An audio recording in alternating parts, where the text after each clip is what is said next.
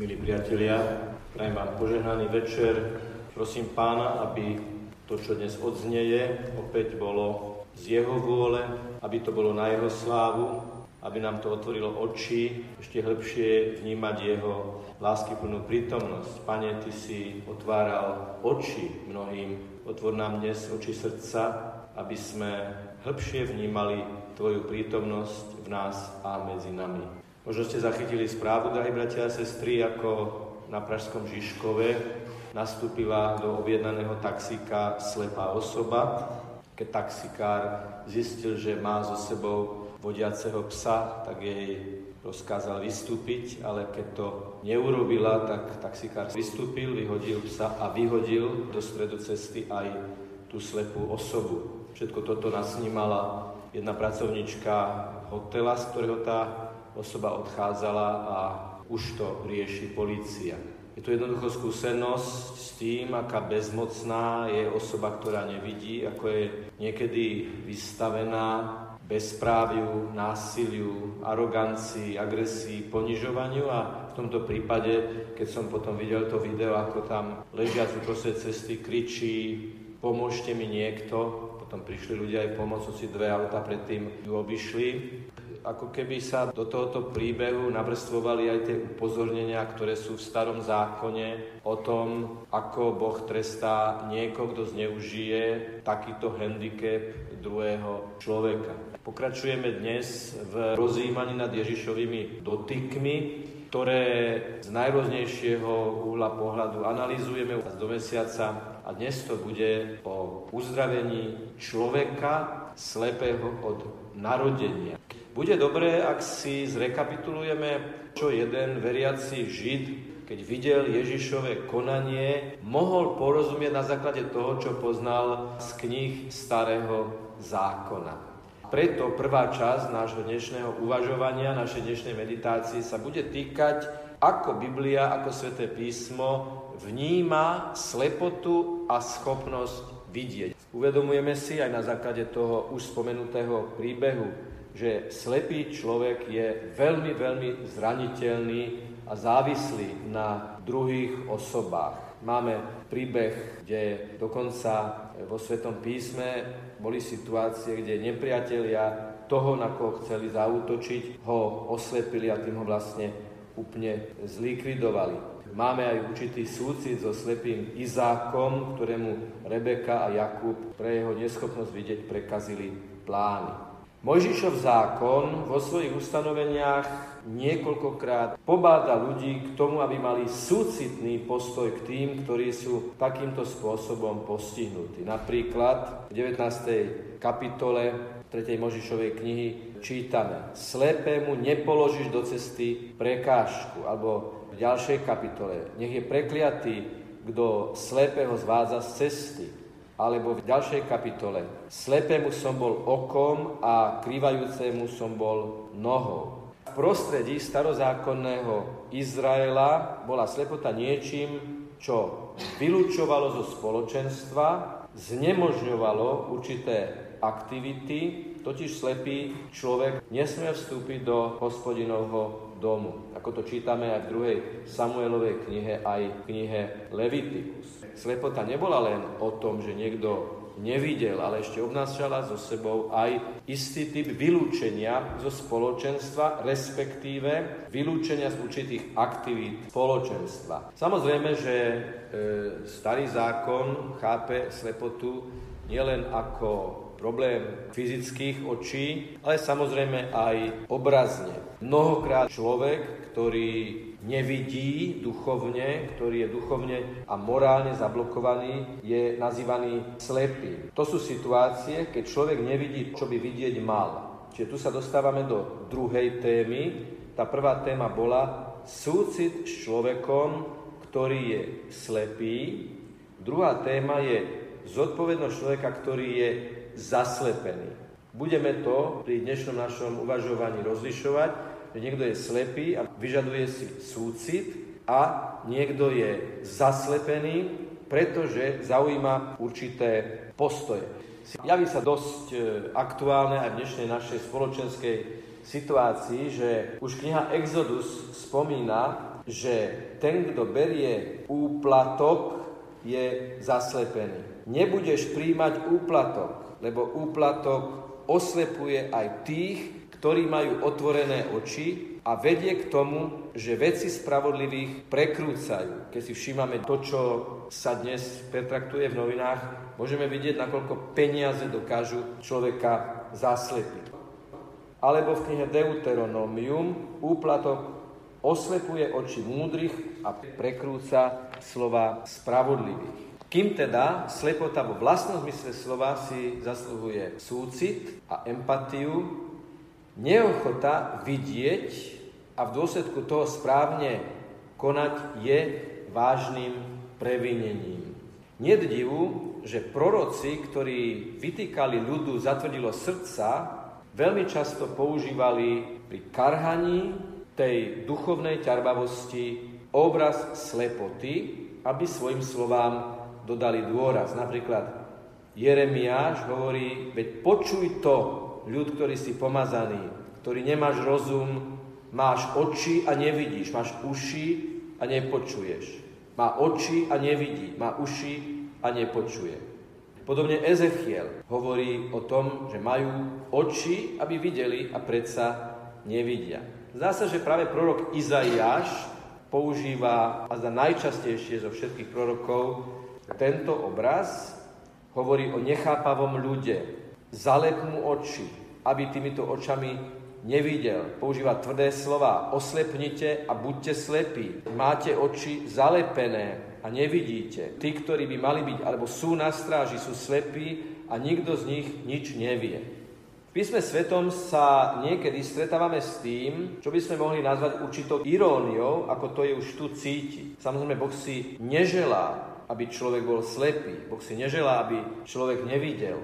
Ale niekedy je to takým ironickým spôsobom formulované, že ak máš zatvrdivé srdce, ak sa skrývaš pred svetlom, ak sa skrývaš pred Božou pravdou, tak potom sa nečuduj tomu, že budeš mať špinavé oči, budeš zaslepený. Pomeňme si na to blato, za chvíľu o tom budeme uvažovať, to blato, ktoré Ježiš natrie tomu slepému od narodenia na oči a potom ho pošle, aby si ho umil. Tie dve machule na očiach symbolizujú na chvíľočku človeka, ktorý je zaslepený.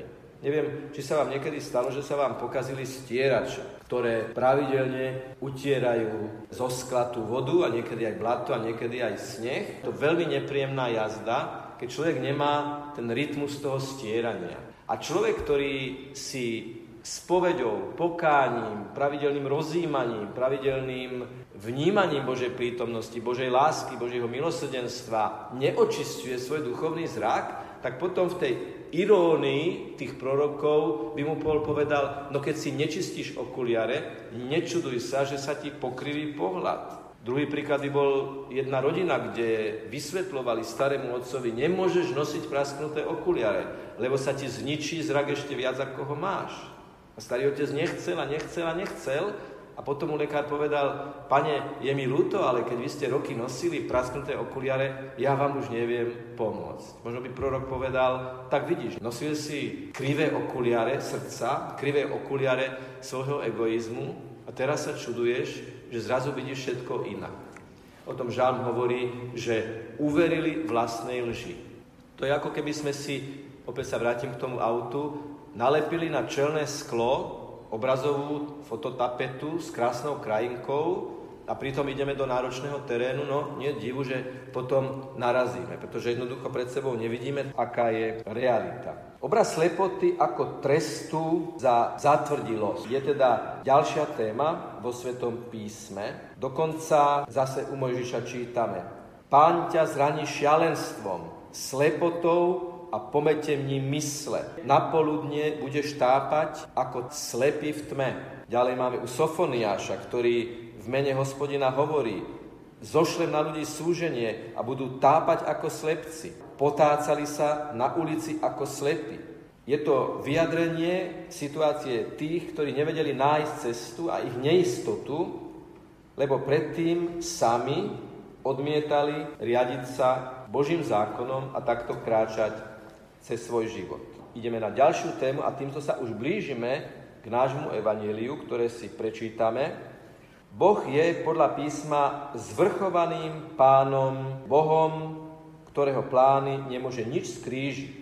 V 4. kapitole knihy Exodus čítame, kto spôsobuje, že je človek nemý alebo hluchý, vidiaci alebo slepý, len pán, len hospodin. Preto mu písmo prisudzuje moc oslepiť nielen previnilcov vlastného národa, ale aj nepriateľov, ktorí by jeho vyvoleným chceli škodiť. Spomeňme si na príbeh sodomských mužov, ktorí boli ranení slepotou.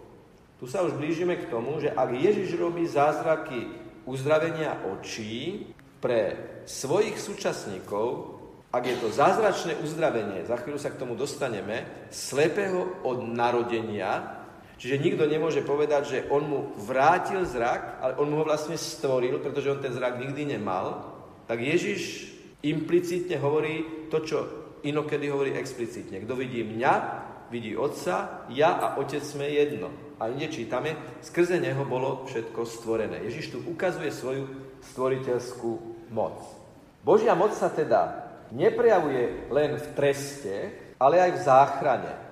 A preto situácia tmy alebo slepoty, v ktorých sa človek nevie orientovať, môže byť zmenená Bohom, lebo slovo o treste nikdy nie je posledným slovom Boha. Boh je ten, ktorý zachraňuje.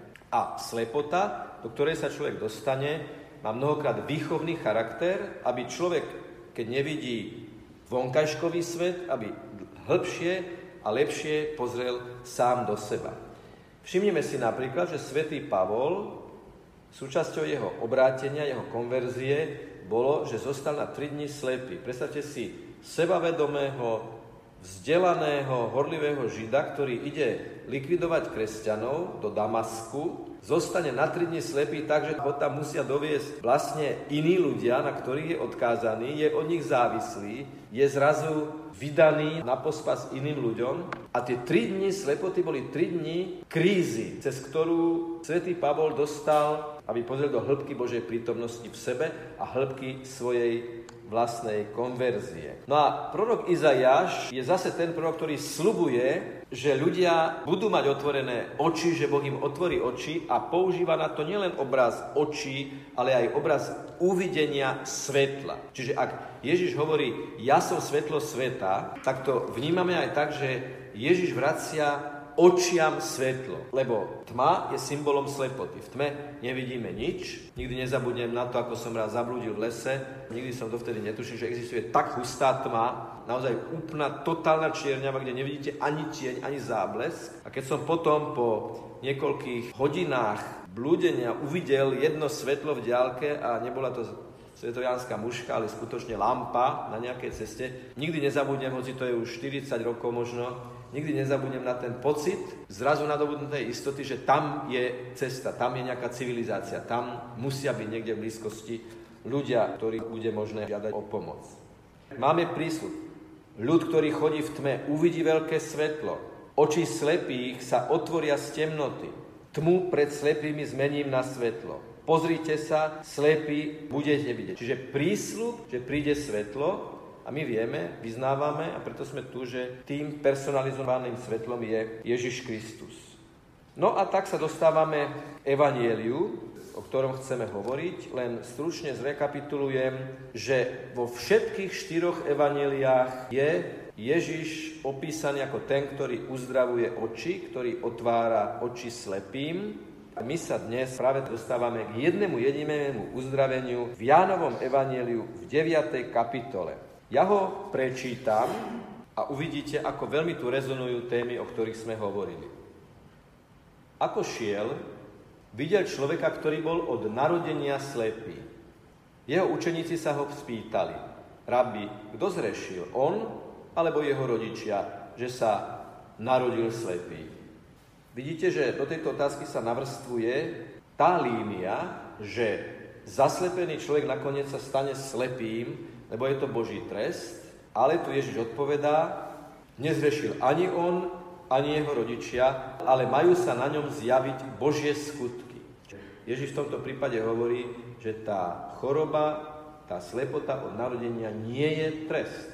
Musíme byť naozaj veľmi opatrní aj pri výchove, aby sme z Pána Boha nerobili takého vrtošivého policajta. Vidíš, Pán Boh ťa potrestal.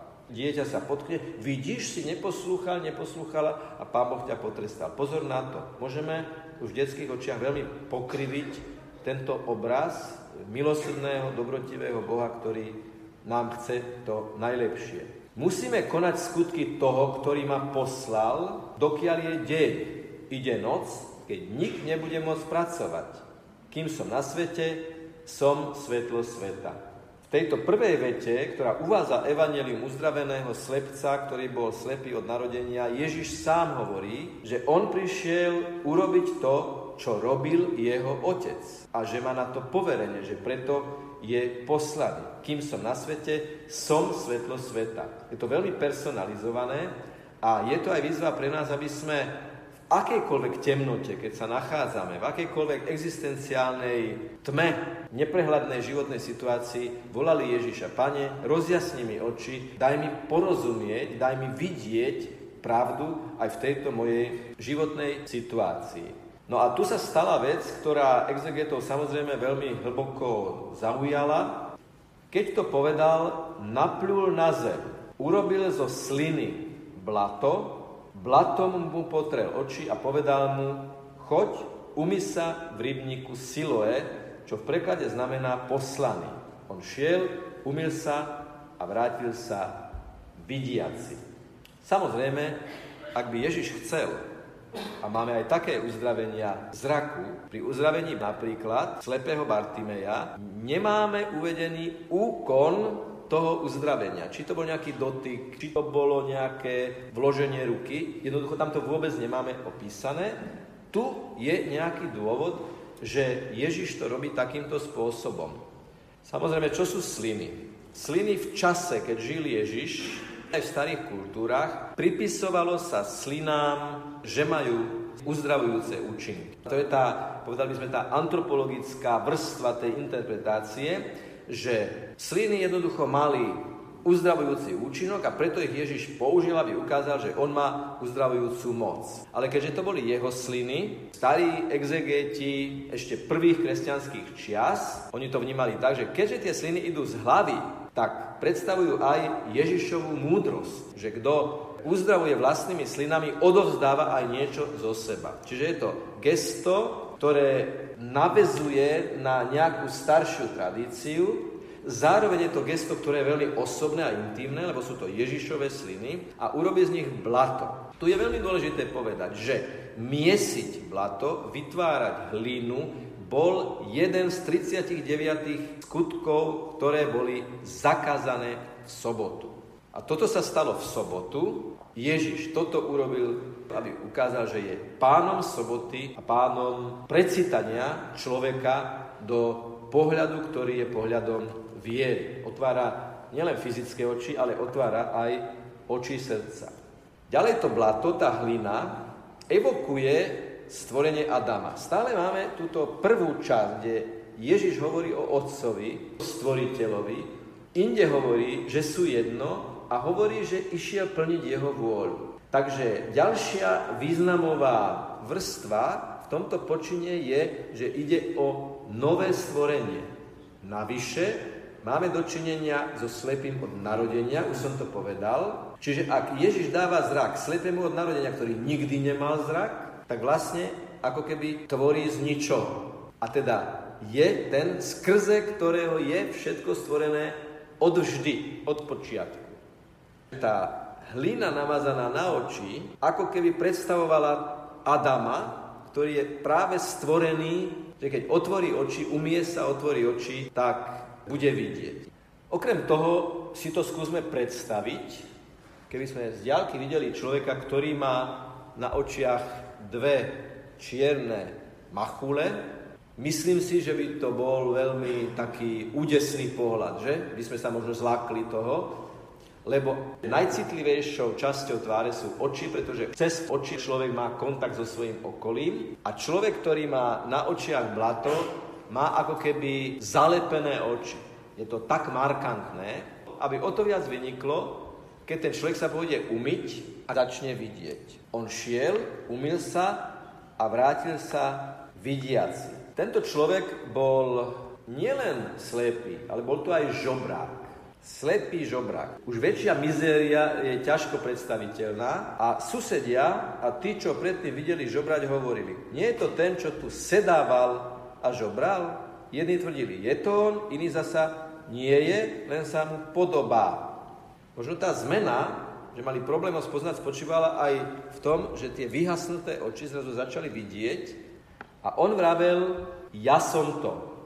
Toto je vyznanie viery, pretože každý si uvedomuje, on si to mohol uvedomiť tiež, že priznať sa k tomu, že som bol uzdravený Ježišom Kristom, vytvára priestor na mnohé, mnohé otázky.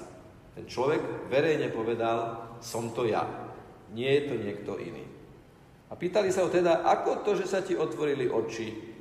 A on odpovedal, Človek, ktorý sa volá Ježiš, urobil blato, potrel mi oči a povedal mi, choď k Siloja, umy sa. Šiel som teda, umil som sa a vidím.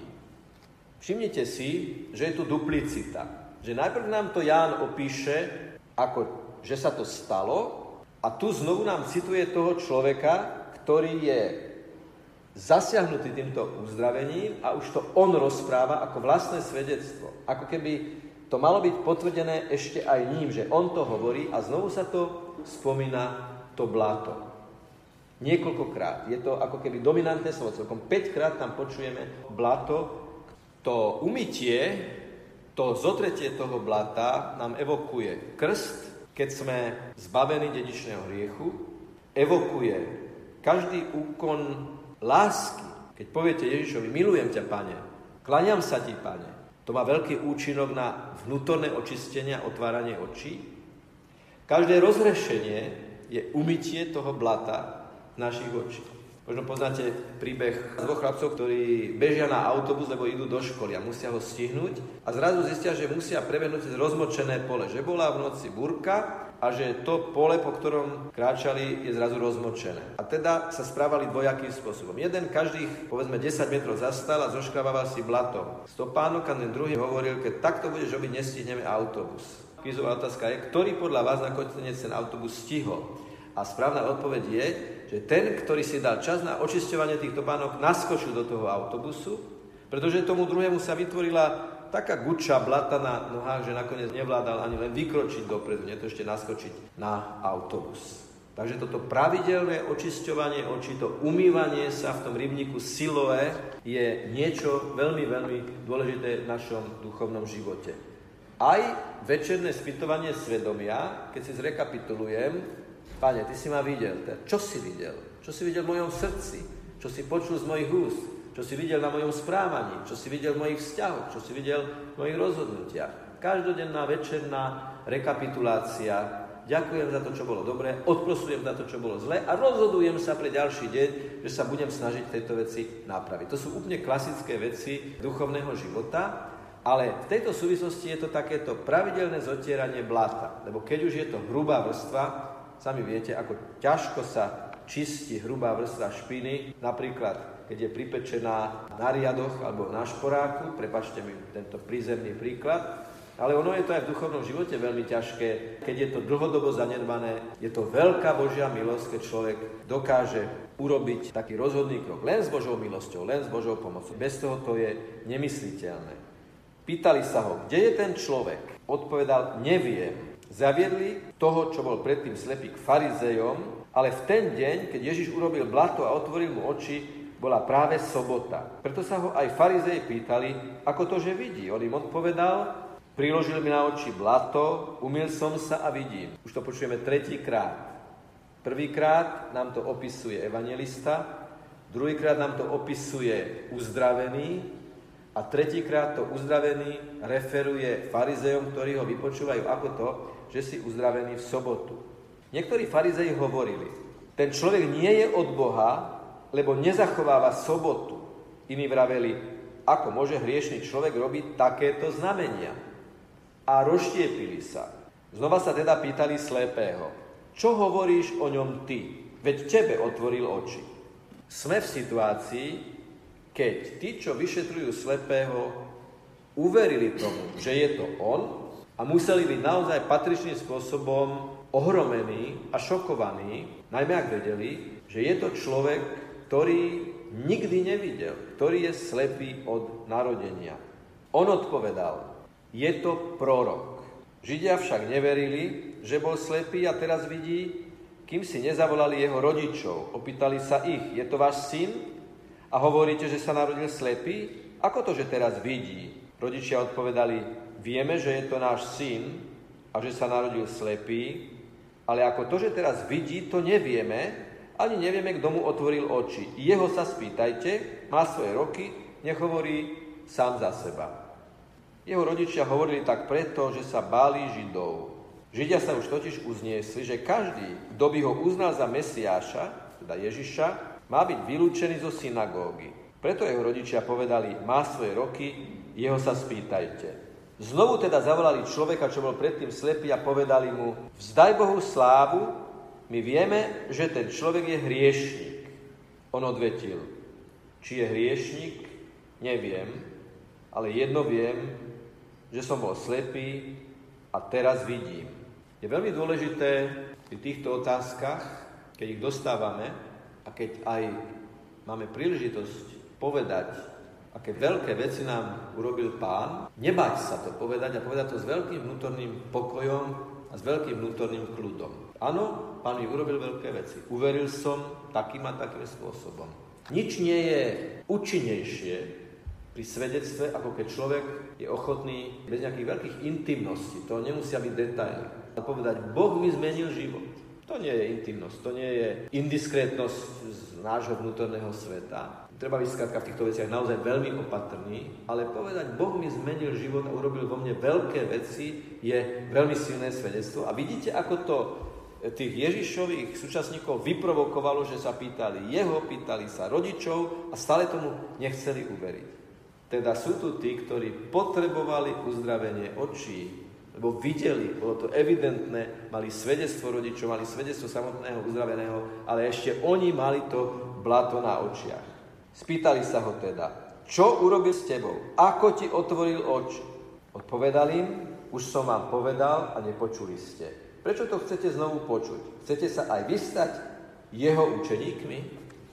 Toto je už svedectvo, kde ten uzdravený natoľko vidí, natoľko vidí Ježiša, natoľko uveril Ježišovi, že tým, ktorí ho vypočúvajú, si dovolí položiť túto otázku. Chcete aj vy jemu uveriť? Aká odzbrojujúca ľahkosť musela byť v týchto slovách, lebo táto otázka bola určite vyslovená s hlbokou vnútornou presvedčivosťou. Koľko odvahy by sme, drahí bratia a sestry, mali položiť takúto otázku niekomu?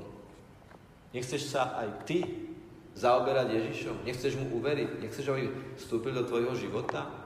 A viete, že poznám človeka, ktorý žije v profánnej sfére, pracuje, má deti, má rodinu, má manželku, ktorý sa neváha opýtať takým ozbrojujúcim spôsobom, počúvaj, ty si pokrstený a chodíš na spoveď? Bol si na spovedi? Využije situáciu. Nikdy to nie je násilné, je to vždy situácia, ktorá to dovoluje položiť takúto otázku. A vzhľadom na to, že on sám má veľmi autentický zážitok a znáša aj určité dlhodobé utrpenie, má úplnú ľahkosť v tom, aby druhým pomohol dostať sa k Ježišovi. A aj som už niekoľkých dospelých ľudí krstil, ktorých cesta ku krstu začala takouto odvážnou otázkou. A veľmi si tohto človeka, ktorý nech zostane v anonimite, samozrejme nebudem nič konkretizovať, vážim, lebo robí dobrú prácu. S veľkou vnútornou otvorenosťou nemá problém sa opýtať, keď je na to adekvátna situácia. Nechceš aj ty otvoriť oči a vidieť Ježiša? Lenže v tejto situácii vynadali mu a povedali, ty si jeho učeník, my sme Mojžišovi učeníci. My vieme, že k Mojžišovi hovoril Boh a o tomto nevieme ani odkiaľ je. Ten človek im povedal, práve to je čudné, že vy neviete odkiaľ je a mne otvoril oči. Uzdravený slepec od narodenia nemení svoje výpovede. V podstate hovorí stále to isté. Všimnite si, že asi 5 krát zopakuje tú jednu svoju verziu, lebo je v pravde. A preto nikdy neklame, lebo hovorí stále to isté. Mne otvoril oči. To je základná vec. A oni, farizei, mohli veľmi dobre pochopiť, že na základe toho, čo sa píše v starom zákone, v starozákonných knihách, ktoré sme si zrekapitulovali krátko a mohli pochopiť, toto je ten, ktorého proroci predpovedali. Priniesol svetlo a otvára oči slepým. A mal by otvoriť aj nám. Kiež by si toto mali silu povedať. Takže, bratia a sestry, majme veľkú dôveru v to, že Ježiš nám otvára oči aj v každodenných situáciách. A prosme ho každé ráno. Pane, daj, aby som videl. Aby som videl tých, ktorým treba pomôcť. Aby som videl, kedy sa mám ospravedlniť. Aby som videl a vedel, čo mám povedať a ako mám svedčiť o Tebe. My ťa, Pane Ježišu, prosíme s veľkou bázňou a vďakou za to, že nám v tomto príbehu ukazuješ svoju moc aby si s rovnakou mocou zasahoval aj dnes medzi nami, ľuďmi 21. storočia, aby sme mali otvorené oči, vnímavé oči tomu, čo sa deje okolo nás, aby sme nikdy nezabudli na to, že sme tvoji učeníci a s podobnou vytrvalosťou ako tento uzdravený človek aj my hovorili pravdu o tebe. Stále rovnakú pravdu o tom, že si Boží syn, že si pán, že si ten, ktorý sa dotýkaš našich očí, aby sme videli lebo Ty žiješ a kráľuješ na veky vekov.